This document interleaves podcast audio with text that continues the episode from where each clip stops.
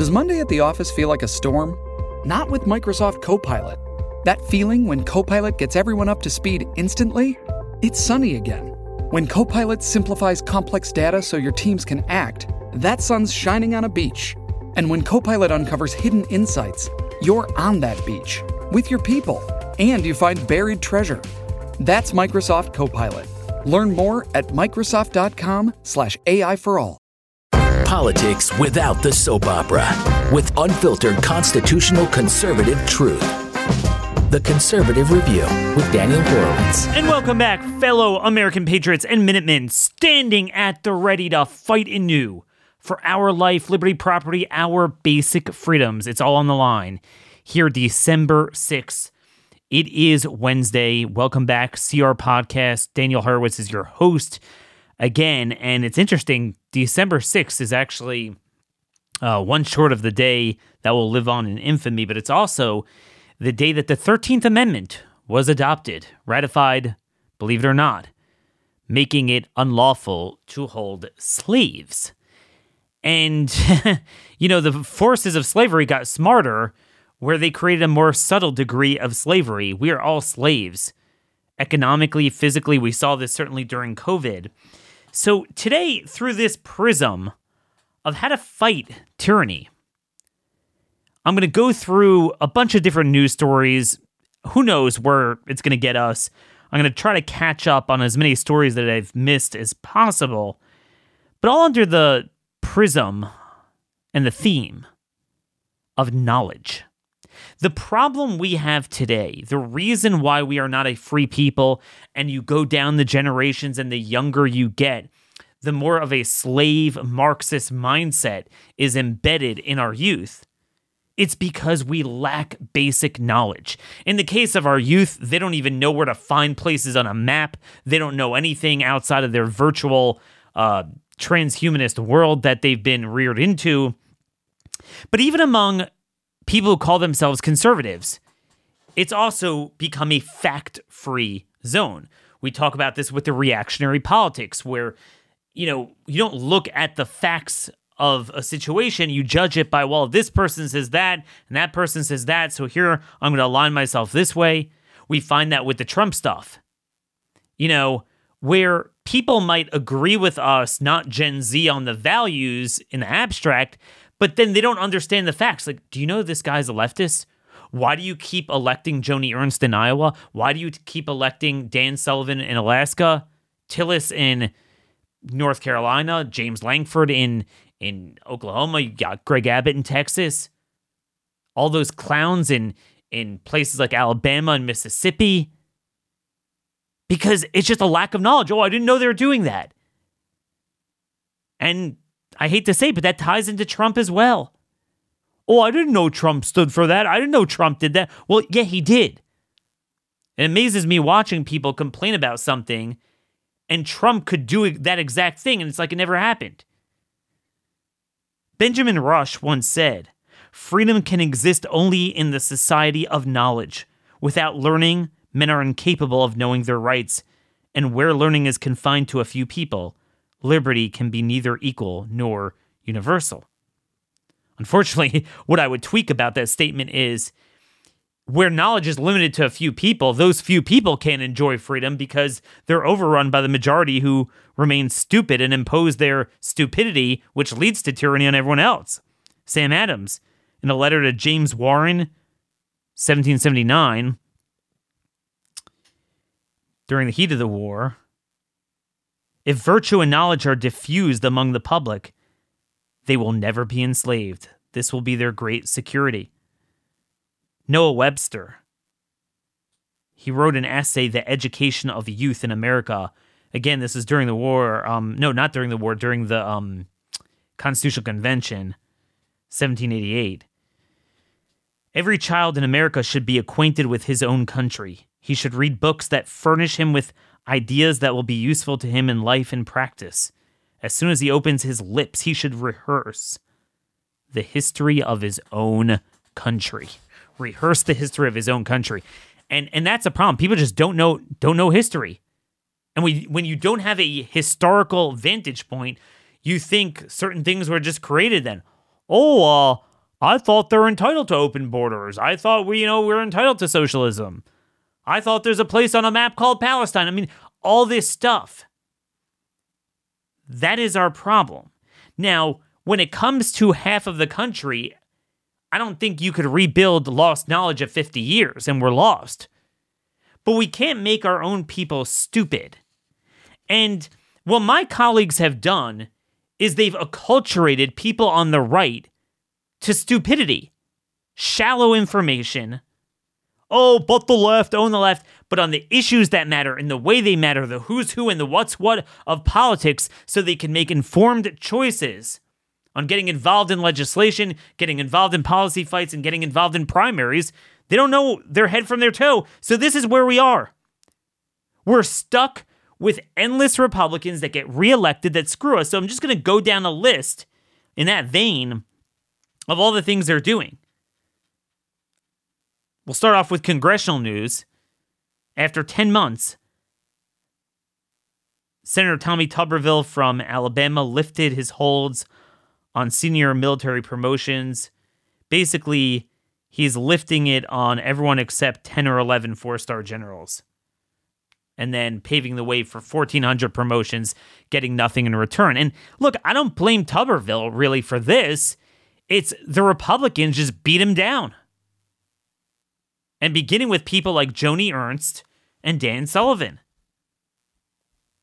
And they'll get reelected or, or renominated in a primary. It won't matter because we don't have people taking names and informing the public. We have Nikki Haley coming out in support of transgender surgery. She's like, yeah, people should be able to do what they want. Let them and the parents decide. It's funny, she didn't say that on COVID when she would attend uh, vac- vaccinated only uh, events and speak at them. But like I said, she is the rule, not the exception of the party. She's not going to go anywhere in this presidential race. But down the ballot, this is what we have for Republican senators, congressmen, governors, and legislators and other party officials. And then you have Ukraine. There's like a full court press. C- could you imagine everything that we frantically need to get across in must pass legislation, blocking the weaponization, the war on consumers, inflation, green energy, the border? Obviously, you have the crime bubble, the growing wave of rioting that's going to be turbocharged into the next year. There's no question. We'll talk about that maybe if we have time. The Hamas demonstrations, mark my words, they will be BLM 2.0 because it's another presidential election year and, and probably be worse. So be prepared for that. And it's like okay, if you care about foreign policy so much, at least say, we will prevent Biden from hamstringing Israel. But no, it's all Ukraine. Pete Ricketts, senator from Nebraska, who, by the way, is up for reelection and he'll get renominated. He owns the state, has all the money. I was at my state fair in August, and a woman came up to me and said, Senator, I don't want my 18 year old fighting in Ukraine. And I responded back to her. I said, ma'am, that's why we're giving the Ukrainians weapons, because if Putin is uh, successful in Ukraine, he won't stop there. And if he invades the Baltic states, that'll be World War III, and your 18 year old son will be fighting in Europe. And as expensive as it is to support Ukraine, World War III is more expensive in terms of blood and treasure. And the look on her face was such that she had never considered that. Her face just dropped. Like, I mean, anyone with a brain knows no matter how many weapons we give them, even if you believe in it, they cannot take the Russian ethnic areas. But conversely, the Russians have shown no ability to take the rest of Ukraine, much less everything else. I think everyone's laughing at them now. Their their infantry is a joke. The thing it's just simply not true it, it, there could have been this thought, man, the Russians have this amazing military. It did not work out that way. And not to mention the fact that, I mean, you now have the Kiev mayor coming out and saying that Zelensky is turning Ukraine into just as authoritarian as Russia. But we knew that already. But this is what we have. And Deb Fischer at the was also at the brief the briefing the senior Republican senator from Nebraska. This is what we have from every single red state. Should I go on? So, on paper, even the RINOs support Israel. Might not support America, they, they support Israel. Okay, fine. Did you know? So, we talked about this a little bit yesterday. There's this woman Elizabeth Richards. She's up for the nomination to be the director coordinator for counterterrorism, the counterterrorism czar. Who is Elizabeth Richards? She was the Lebanese ambassador under Trump, by the way, that was the biggest advocate for funding the for funding Hezbollah. The very elements of the Lebanese intelligence that are credited with blinding Israel's intel when they were um, doing the dry run practice for the October 7th attack in Lebanon. So you would think we'd all be united on that. Block her nomination. Schumer, who claims that he's against anti Semitism, files cloture to basically nominate Hezbollah as the counterterrorism czar. Okay? You know, we laugh at the UN that uh, you know, Iran is on the Civil Rights Council. So, same thing here. We're going to nominate someone who has Hezbollah on speed dial to run counterterrorism. And here's a list. I mean, Republicans, a bunch of Republicans voted along with them. Cornyn, Graham, Crapo, Moran, McConnell, Risch, Romney, Rounds, Tillis, Wicker, and Young all voted with the Democrats. Such an easy no vote. And again, I mean, these are basically the Foreign Relations Committee members. They view themselves as family with the Democrats rather than fighting against them. And you have represented here, I'm looking down the map, it's literally all red states Texas, South Carolina, Idaho, Kansas, uh, Kentucky, Utah, South Dakota, North Carolina, Mississippi, and Indiana because our voters are ignorant because we don't even have a leadership cluing them in on this stuff. So it goes on and on we go. And by the way, because of this ignorance, that's how we get Republicans that spend even more than Democrats, including Mr. Trump, when they're in power. So that's why the dollar is going to hell. And now's the time to invest in precious metals, something of value. Gold just hit another record above $2,100. I recommend Birch Gold of all. By the way, Birch Gold is not just gold. They will help convert your IRA or 401k into precious metals. They also have a lot of silver options. You know, if you think gold is too high at this moment, uh, silver would be a good investment at this point. But, you know, if you have questions, text Daniel to 989898, claim your free info kit guide, and then they'll have a number for you to call. You they'll walk you through as you do your taxes in the next few weeks uh, how to utilize their services to convert that you know tax exemption you get for the IRA or 401k uh, into something of value, gold or silver. Text Daniel to 989898 today. Okay, more betrayals. Thom Tillis. That name always seems to come up and it, it, it's so tragic because I tried so hard in the primary. I'm trying to remember how long ago that was, like 10 years ago when he was running. And I tried, but, you know, he wins. The irony is, you could poll Republican voters. What do you want on a given issue? And, and they'll be with us. And then through the front door, I could tell you every one of those people will get renominated. We're slaves. We're just as, as bad as the left. Tillis is now reassuring business groups, this is from Breitbart, that a Senate plan will allow Biden to import more workers via the CNHV parole program. It's roughly 360,000 workers from Cuba, Haiti, Nicaragua, and Venezuela. Lovely. Every year Even though, by the way, it's one of these programs that was never authorized by Congress, totally made up. But that's their priority. This is your GOP Senate for you. And um, it doesn't have to be that way. Listen to Chip Roy lay down the gauntlet on using the NDAA and the budget must pass bills for our prerogatives. Take a listen here. And to the Speaker and to Senate Republicans, I say if we're going to actually cut spending, it needs to actually cut spending year over year. Because the average American family eating $11,000 a year in additional costs, as reported by CBS last night, they're expecting all of us to stand up and defend them. We're their voice. The average American, the average Texan who can't pay their bills, who are watching their border be wide open, watching cartels exploit our border, kill their kids, trying to get empowered. And we're over here nibbling around the edges saying, oh, we must pass the NDAA. So take out all the provisions that make it better. Why? So we can check a box and get something done as we head home to our family dinners at Christmas. That's the way this place works, and it needs to end.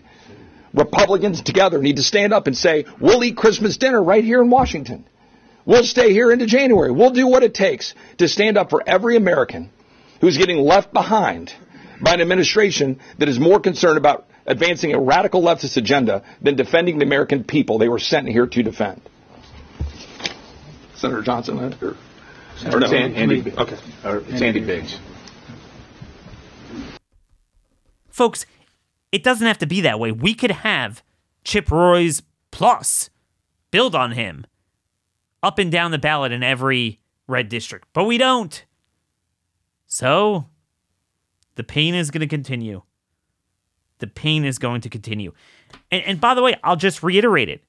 When it comes to these people, we need a movement to start saying we will not vote for them in a general election that is the only way around this because they have all the money and donors to lie and run on our issues so they could subvert them and do the opposite.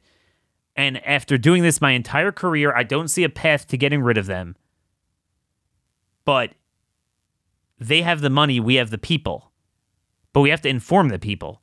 We need petitions in every one of these states where we automatically come in a primer where, where we say, these X number of hundreds of thousands of GOP voters will not support Joni Ernst, Thom Tillis, Roger Wicker. And, and let you got to be willing to shoot the hostage because we were so scared of losing a seat here, losing a seat there. We don't realize we're down to a 90 10 liberal Senate. That's the problem. We think, oh, well, it's, it's 50 50, it's teetering. We got to just support whatever piece of garbage pops out of that primary. No. This is what you get. You know, remember when I told you, I actually said it would have been worse to have nominated Mehmet Oz, the Grand Pasha, Grand Mufti of Turkey, than Fetterman because he would have been a subversive voice on our side. Now, look, I mean, Fetterman still, whatever brain cells he has, is a leftist, and Israel is not the only issue, but man, his moral clarity on that issue I think we all recognize he's more, you know, he's stronger against Hamas than than Pasha Oz would have been. So, you know, that's the thing. You don't win by losing. When you nominate one of these people in a primary, you lost the election long before the general election. But here's the thing I want to change gears a little bit to talk about little little bit, you know, what we did yesterday, but but to build upon that, we talked about the obsession of this administration with Iran, Hamas, dunking on Israel. Like, like, okay, I get it, Israel's not your thing, but why are you so obsessed? And and the point is it's ideological. It's part of this Marxist anti-colonial decolonization agenda. I want to bring this back home now. I want to bring it back home. Also talking about knowledge and ignorance of the younger generation that they're feasting off of this third intifada and information warfare intifada, but it's also spilling out into the streets violently. The Biden administration is trying to create a blood libel against Israel and, and Jews, but it's not they're not stopping there. Right? We're seeing everywhere Christian ceremonies, Christmas ceremonies are being canceled because of the intifada This is not about Israel. It's not about Jews. This is global. This is BLM, but more global. I mean, you had BLM riots really everywhere, but it was mainly the US. This is going to be everywhere. And this is going to be the deterrent. And, and, and by the way, I, I want you to understand Israel was promised, or Jews were promised a homeland, you know, with the breakup of the nations in World War One. The reason why they started reneging on it was because of Arab violence. Arab violence always pays. So keep that in mind. You know, this is not just about Israel. The same way they wanted to subvert the 2020 election with violence, and they did. Wait until next year. And we're seeing the underpinnings of this. And that's why the Biden administration is really, really harnessing this. I mean, remember when the Biden spokeswoman was asked, like, dude, your own FBI director said Jews are 2% of the population, but 62% of the victims of, of hate crimes. And like, what's up with that? And you're talking about Islamophobia? And she doubled down. was like, yeah, Islamophobia is where it's at. That's not just kind of like a leftist intersectionality sort of view, it's strategic. They want our cities to burn and the Hamas Muslim Brotherhood is going to be the new Antifa BLM. But before that, I want to just preface with another thing. So, the Democrats, unlike Republicans, actually have principles that they're willing to fight for.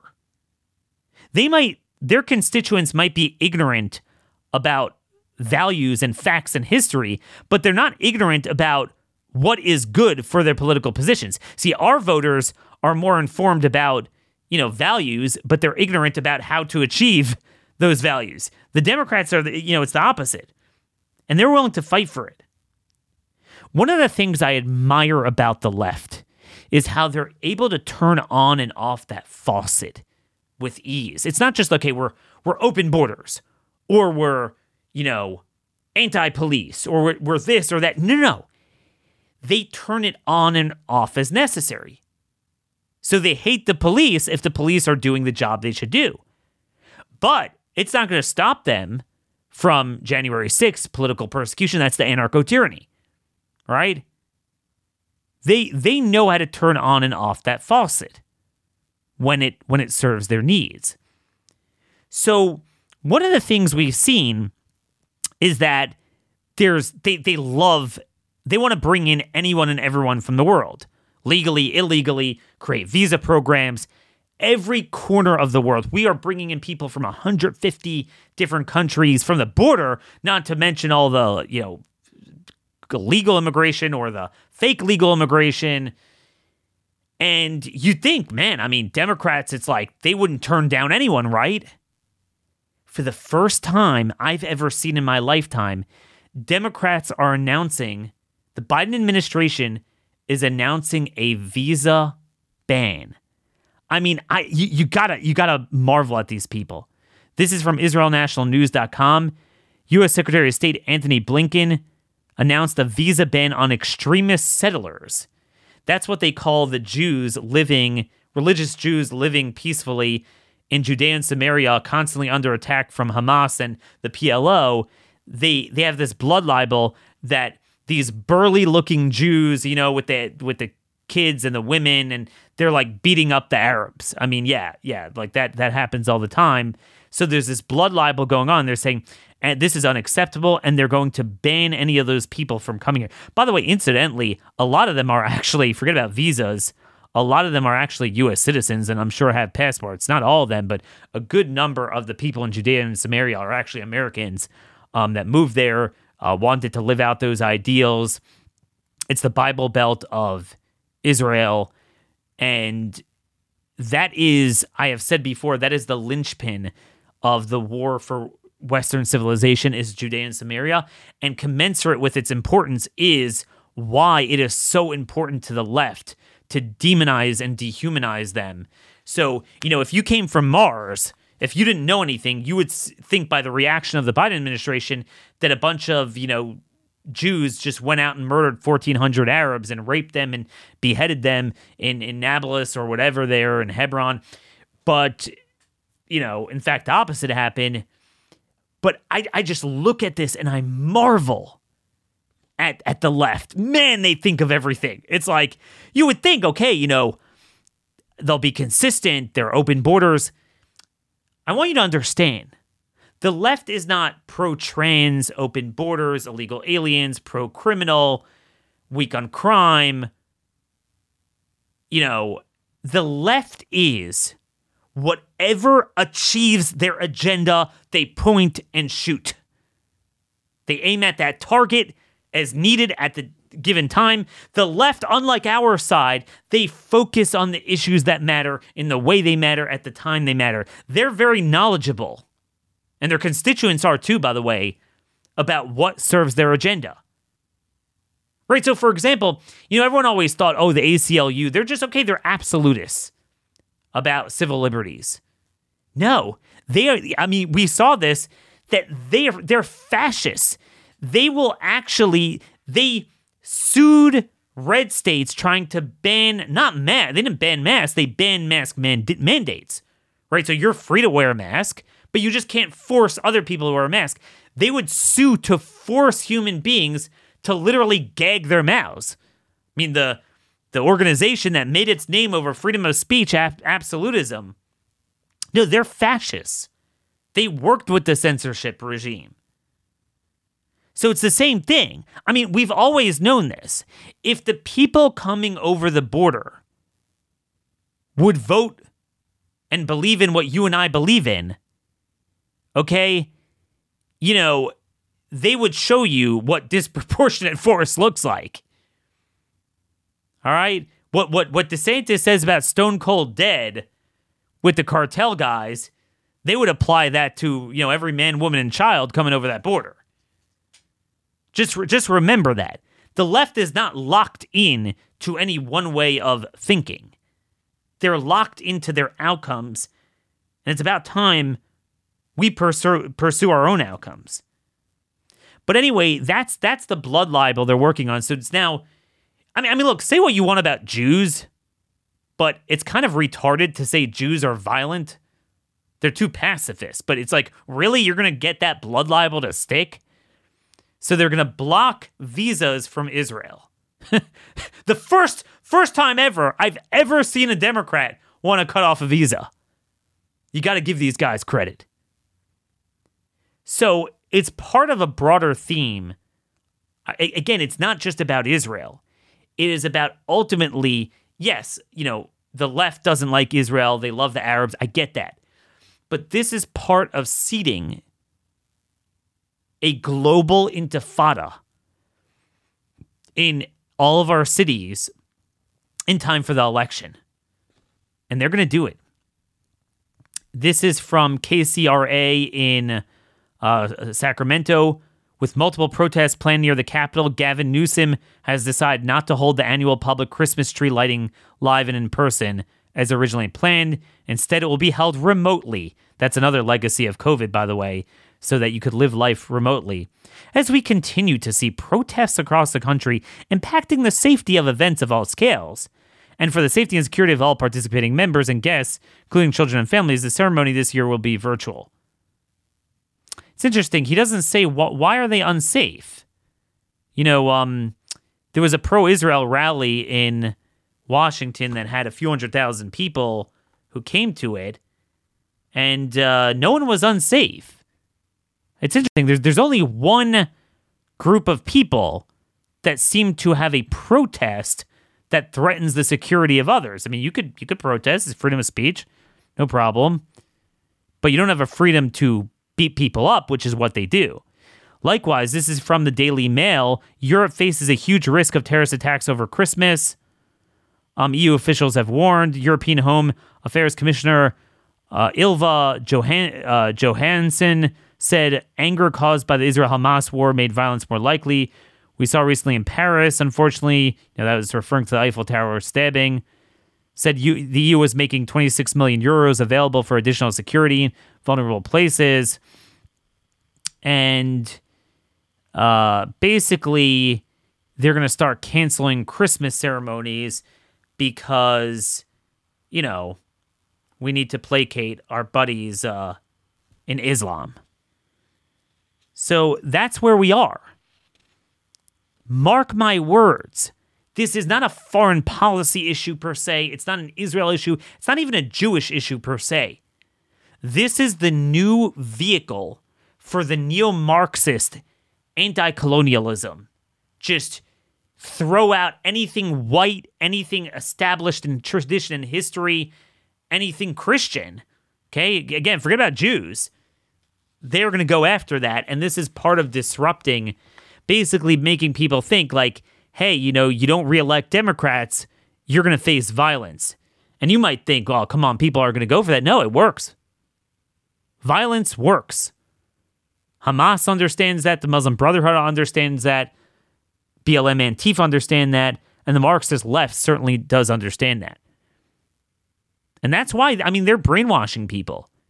I mean, we never had this in history, but you look at Gallup polling 63% of Democrats oppose Israel's actions in Gaza, 67% of adults under 35, so 18 to 35, oppose it. 64% of, of uh, non whites oppose it, and 52% of all women oppose. So, all the key benchmarks of the Democrat coalition, um, they, you know, it's, it's the young, it's the non whites, and it's done by design. It is done by design. They feast on people's ignorance of issues, while conservative media feasts upon their voters and their constituents' ignorance of basic f- political facts. The left doesn't know historical facts. Conservative voters don't know political facts. You know, with that, there, there's an amazing piece I want to read to you.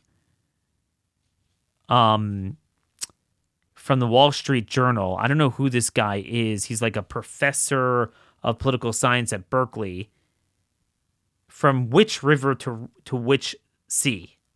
So he's a political science professor in Berkeley. His name is Ron Hassner, and he did something interesting.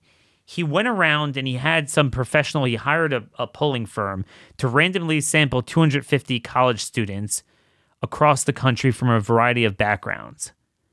And they asked them what they thought of the chant from the river to the sea. And found that a total of a supermajority thought it was a good, great idea. Yeah, from the river to the sea, Palestine shall be free. But only 47% of the students who embraced the slogan were even able to name the river and the sea it was referring to. It's really funny. So less than half of them. So he on the survey, some said it was the Nile and the Euphrates, some said the Caribbean, and some said the Dead Sea and the Atlantic. And the Dead Sea is actually a lake. Um, less than a quarter of these students knew who Yasser Arafat was. So I mean, like that's the whole enchilada. If you don't know Arafat, you don't know. So less than a quarter knew he, who he was and asked in what decade Israelis and Palestinians signed the Oslo Accords, more than a quarter of the Chant supporters claimed that no such peace agreement had ever been signed. Um, there's no shame in being ignorant unless one is screaming for the extermination of millions. There's no shame in ignorance anymore. Would learning basic political facts about the conflict moderate students' opinions? He says a Latino engineering student, a Latino engineering student, ahem, again, you bring people in from this part of the world. They certainly, you know, it's it's inherently a problem in in the American youth. You go, uh, like I said earlier this week, you bring in from other parts of the world, it's going to be even worse. So reported definitely supporting from the river to the sea because Palestinians and Israelis should live in two separate countries side by side. Shown on a map of the region that a Palestinian state would stretch from the Jordan River to the Mediterranean Sea, which literally is a tiny, it's like the width of New Hampshire or you know maybe New Jersey, um, leaving no room for Israel, he downgraded his enthusiasm from the mantra to probably not. Of the 80 students who saw the map, 75% changed their view. An art student from a liberal arts college in New England probably supported the slogan because Palestinians and Israelis should live together in one state. Okay, so you know the the the the, the other one was like they need two. This is one. But when informed of recent polls in which most Palestinians and Israelis rejected the one state solution, student lost his enthusiasm. Third group of students claimed the chant called for a Palestine to replace Israel. 60% of those students reduced their support for the slogan when they learned it would entail the subjugation, expulsion, or annihilation of 7 million Jews and 2 million Arab Israelis. Another 14% of students reconsidered their stance when they read that many American Jews considered the chant, you know, to be threatening or whatever. In all, after learning a handful of basic facts about the Middle East, 67.8% of students went from supporting the chant to rejecting the mantra. These students had never seen a map of the Middle East and knew little about the region's geography, history, or demography. Those who hope to encourage extremism depend on the political ignorance of their audiences. And I want to segue into the fact that, again, ignorance is not just a problem on the left. Insidious people feast off of ignorance. You know, I, I was just watching Tucker Carlson did a whole thing and he said, you know, the more severe and devastating the lie, the less likely they'll ever apologize, which is why they're never going to apologize for COVID. And I'm thinking, dude, the number one man that you are slobbering over, he is the most relevant person. Okay, don't don't quote me some random scientist or doctor or low-level guy in Congress. This is the number one guy in all Republican conservative politics. To this day says it's his greatest achievement. It saved millions. I didn't do a single thing wrong. Refuses to apologize, will not apologize, and because of it, under him we will never get the reckoning we need and he won't call him out. But then again, he didn't call him out face to face.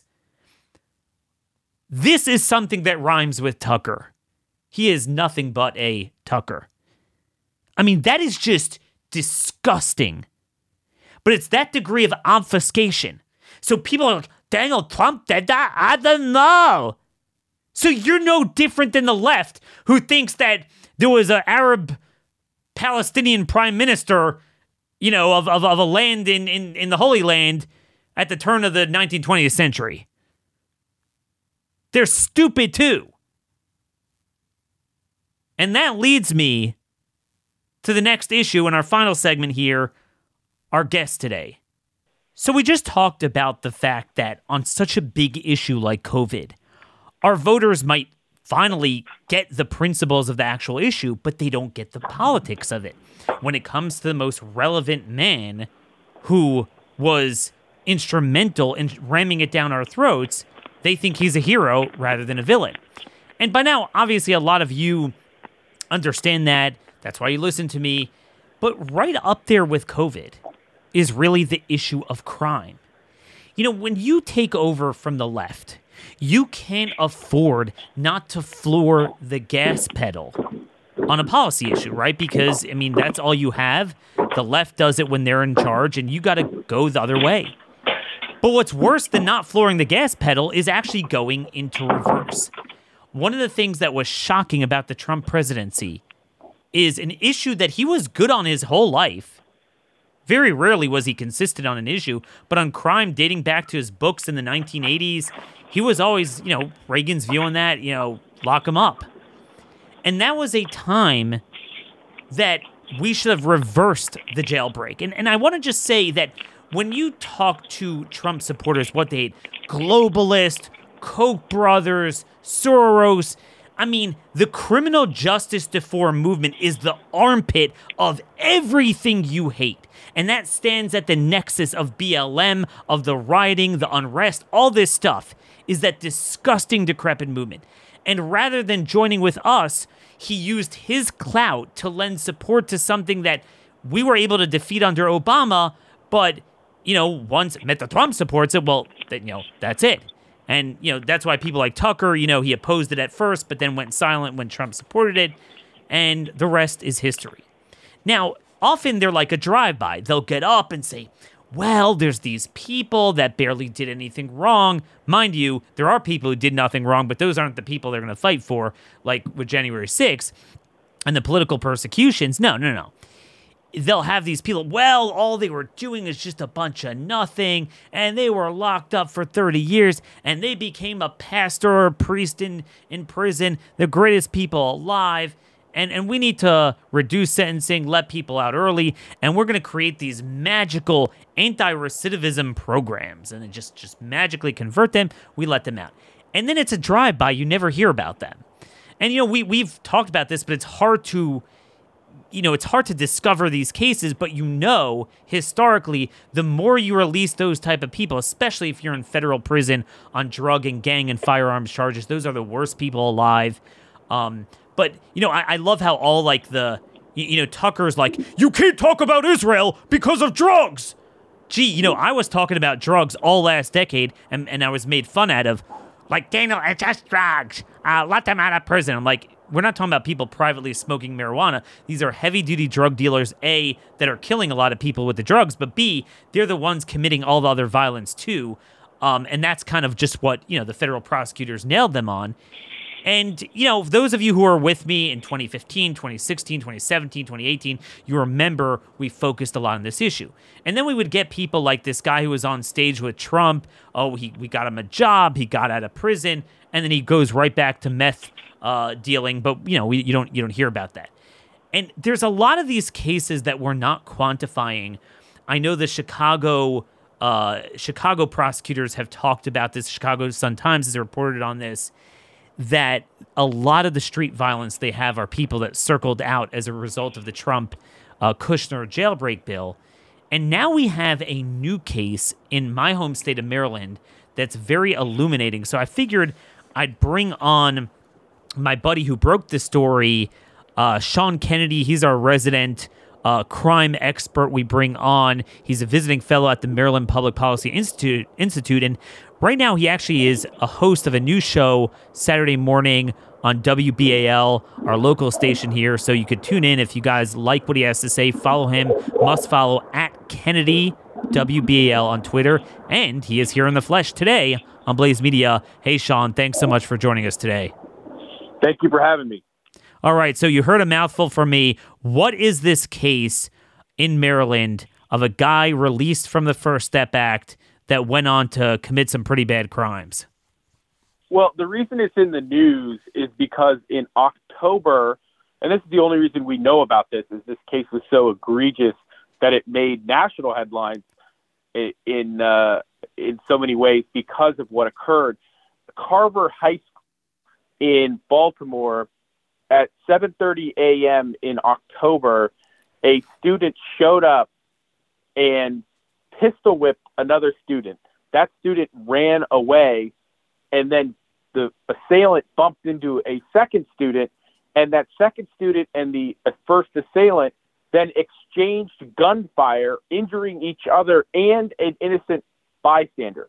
All of these were 15 year olds, except for the bystander who was 16. But what else happened in the background was that the assailant, who was 15, was carrying a firearm provided by his parents, William Dredden III and Tiffany uh, Hoskins, I believe. And those two individuals are criminals and known criminals, particularly William Dredden, the father of the 15 year old assailant who pistol whipped somebody and, did that. And William Dredden not only provided a firearm and drove his son to the scene for the retaliation and confrontation. He physically assaulted the first victim himself. so this guy is a real thug. But it's better than that. He's not just some thug. He is a notorious drug dealer in Baltimore. He is 40 years old, but has an arrest history dating a public adult arrest history, adult trials. Uh, he when he was 18 and 16 in 2000, and then in 2002 when he was 18, was arrested and convicted twice for drug related crimes, convicted again in 2005 for drug related crimes, where he got 10 years between 2005 and 2007, and all but six months was suspended. Then he's convicted again in 2010 and again in 2015, and then wrapped up in 2017 and 2018, and the 2018 charges were dropped. That was in April of 2018. In October of 2018, he was arrested yet again, this time by a federal sting, and the federal Department of Justice arrested him and wrapped him up in a large scale drug conspiracy where they alleged, and he pled guilty to being part of an open air drug market Yep. where he was s- selling fentanyl, heroin, meth, crack cocaine. He sold it to an undercover buy. I, I want to freeze frame there, Sean. So, so because there's so much to process, I want to summarize and then move forward because this is the quintessential debate we've been having. All these guys, they roped Trump into it. You know, got the Koch brothers and Kushner in the White House. Now that the overcriminalization, and and and remember, the left is not here to do us favors, right? When they want people out of jail, it's not our people, it's their people.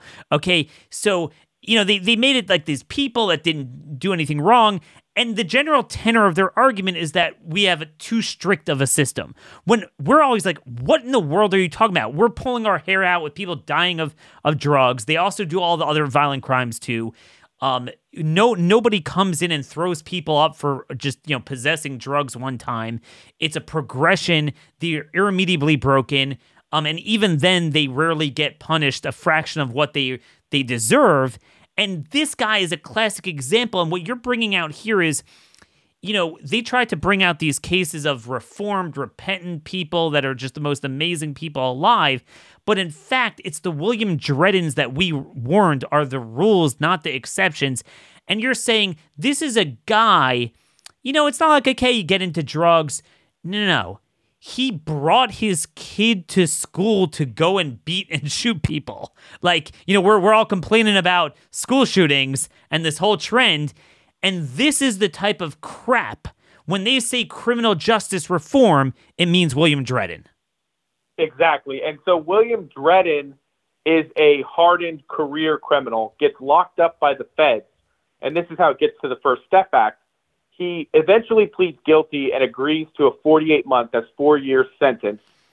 And the feds say he is a danger to the citizens of Baltimore and he needs to serve all of it, which from when he was wrapped up by the feds would start the clock in November 2019. And he would serve until November 2023. But in fact, during COVID and the, because of the First Step Act and later the CARES Act, it gave compassionate release and earned good time credits to people like William Dredden, particularly people who are identified according to the federal system as nonviolent offenders, which I could put a pin in in a second. But they then gave him early release on this petition, even though the Justice Department, even under President Biden, opposed his release. The judge under the st- statute gave him early release. He was released in June 2022. That's 15 months early. One month shy of when he should have uh, should have finally been released, he brings his son with a firearm and then assaults himself, a 15 year old, and then the shooting occurs.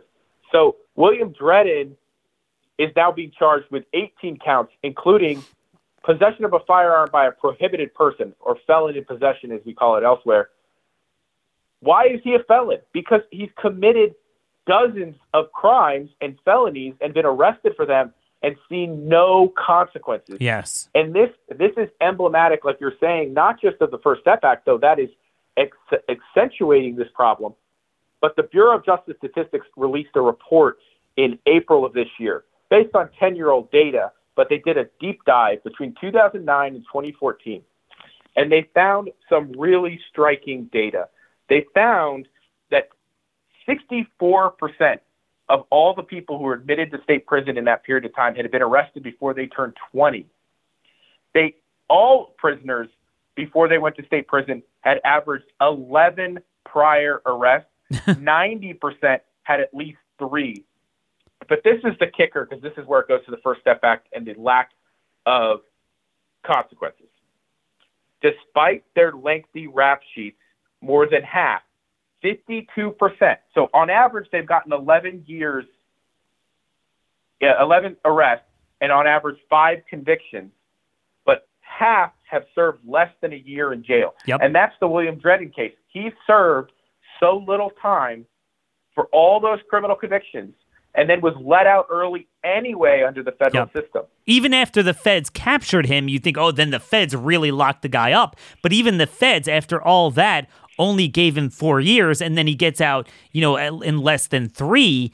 And that is the velocity of leniency we're seeing across the board. So, you know, all of our colleagues, it's it's so funny. You and I were on an island. Um, all Republicans overnight, um, you know, from like 2012 to 20, uh, tw- I guess Floyd really, you know, became leftists on crime. It was like, you know, you and I didn't even know our friends. Like, what, what's going on here? Hey, okay. Now suddenly everyone's a big hero. Yeah, the left and the crime and BLM. Okay but they focus on the policing, and there's definitely an element of that. But what they ignore is the sentencing that we're we're that even at the peak of incarceration, we rarely punish people. As you see, the report was 2009 to 2014. I'm sure those numbers, if you would judge the people in the system now, the velocity is much you know much much, much stronger. The velocity of leniency. So my question to you, Sean, is looking on the landscape of the right, the NGOs, Congress, Republican red state legislatures. Has the spike in crime and the rioting and the unrest has it changed them or is the same Koch right on crime jailbreak coalition that Kushner brought in to the Trump White House still working at it? Well, I think it's both. I mean, I think there's some that were, you know, mugged by reality in the famous Irving Kristol phrase, I always jokingly say a criminal justice reformer who's turned tough on crime just got mugged. and we've seen that with the carjacking of a DA or uh, a city councilman, or obviously what happened with the DC crime bill, where uh, the Congresswoman Angie uh, Craig from Minnesota was literally assaulted by a crazy person, and suddenly she and 40 Democrats break and and repeat and stop the DC Council's madness of reducing carjacking and other penalties. So they got mugged. But there are true believers still out there. I know. I think in Tennessee, there's a woman pushing some continued jailbreak who's a Republican. We see it still in Texas. And then there's another third category, which is kind of where we stand. The people who are have always been true believers, I guess. Then there's the mugged by reality who are now on our side and are true believers, at least for now. And then there's the people who are trying to exploit the politics of crime, but they don't mean it. Their heart isn't in yes. it if if it shifted and and they were the ones who were the real dangerous ones during the right on crime era of the mid 2010s because they saw it as good politics. That's really where the Trump position comes from. He saw it as good politics. He doesn't care. To your point, his 1980s and 90s rhetoric doesn't match up. So he, whatever he sees as good politics is the policy he'll pursue, regardless of the consequences. And now the chickens are coming home to roost, and you know, some of these places, Tennessee, it was good to see, obviously, that the state legislature and the Speaker of the House really pushed through over the Republican, supposedly governor's objections. I mean, we're seeing Democrats. There was a poll here in Maryland, the Gonzales poll, which is a very respected sure. poll, as you know, in Maryland, and it found that a majority, nearly a super majority of Marylanders want tougher juvenile crime policies and, le- and end leniency for juveniles. We're having a huge juvenile crime spike here. And the shocking part was 62% of black Democrats want stricter laws, but the same number, 62% of white Democrats want more lenient laws. That that dichotomy wow. is going to define what the coalitions look like going forward. The people most proximate to crime don't want crime. The people who live behind gates and with guards don't care. And that is the problem here. Yes. Is that we have been so protected from crime because of the success of Tough on Crime that we've forgotten how we got here. And it is taking this crime wave, this surge in violence, and other, you know, travesties, obviously the fentanyl importation and flooding our streets with overdoses and junkies and homelessness and all these other problems for people to go, oh, maybe we made a mistake because they had basically gotten cocky. We had the luxury of leniency, as I call it, and we can no longer afford it.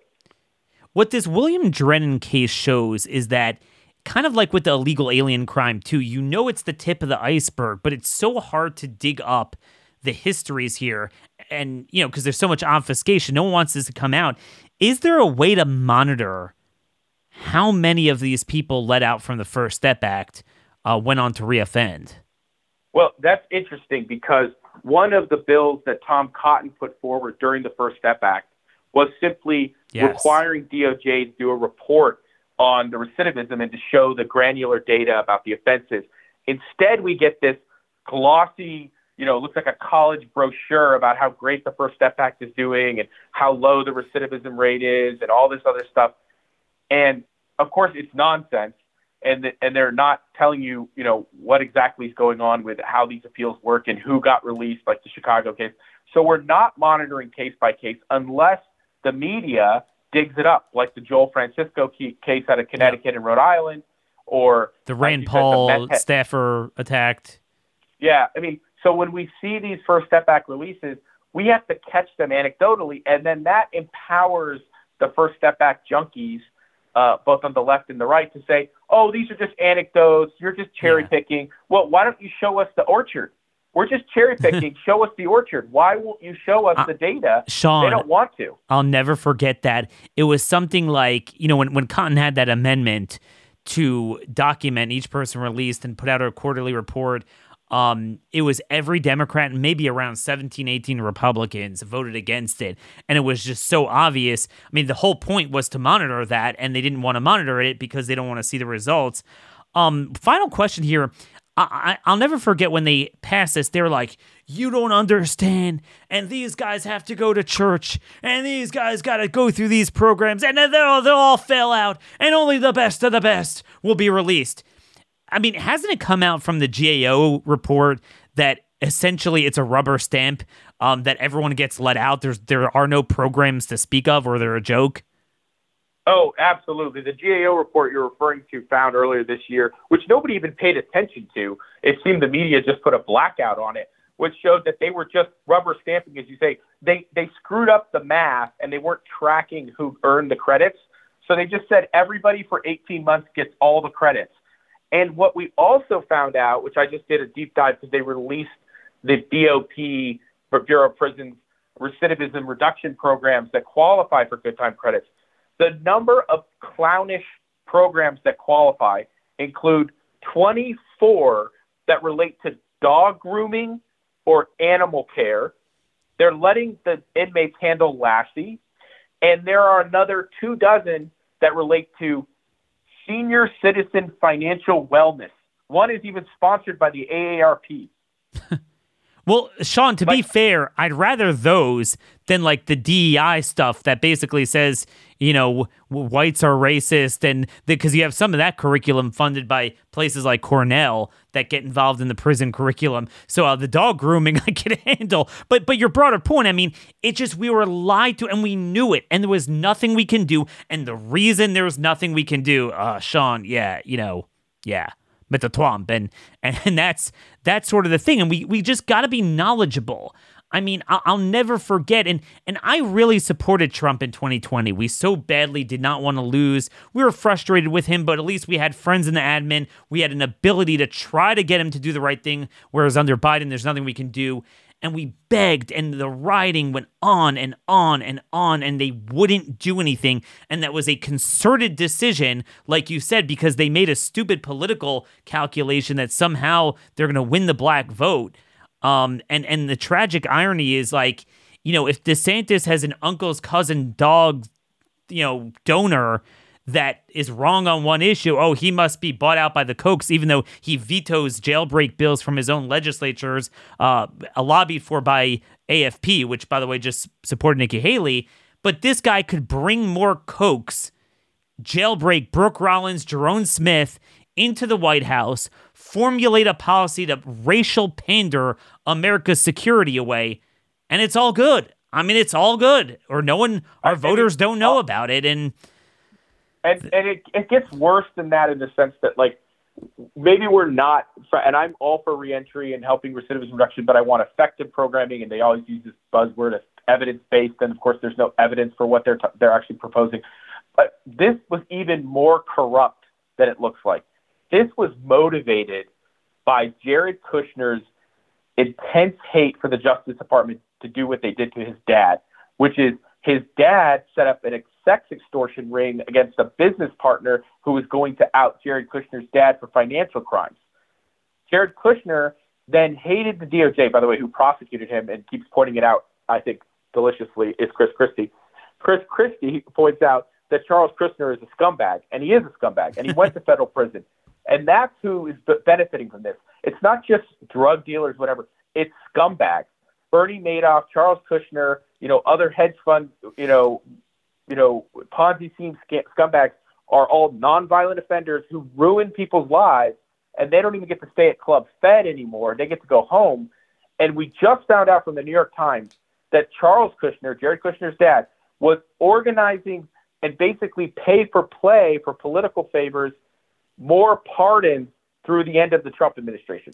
So it was I, I corrupt can't. from the top to the I bottom. I can't. You know, while the January Sixers got nothing, but we're the cucks, we're the RINOs, we're the globalists, we're the cokes.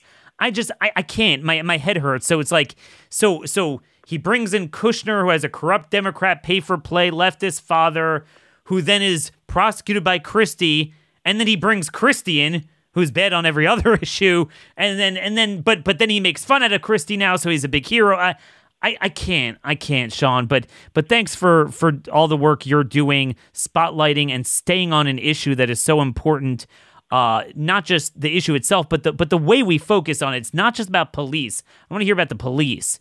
You know it's it's it's the sentencing that matters.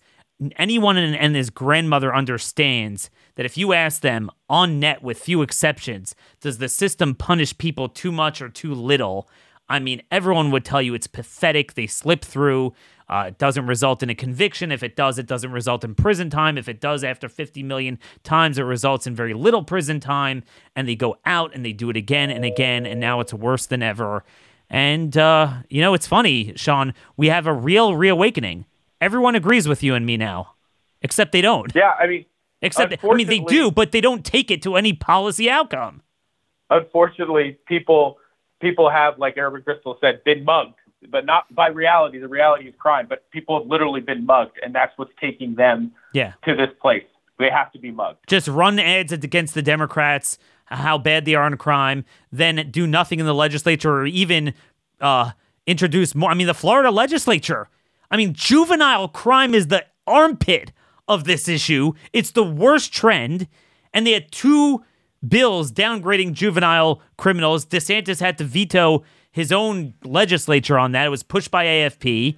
I mean, they're doing this in many states where you don't have a governor like that, so they'll they'll support it and vote Mr. Trump. It's it's going to be good. It will be really good this time. The rioting and everything and Sean, well, again, you know, people can catch your show WBAL Saturday morning at KennedyWBAL.com. Thank you for joining us, and thank you all.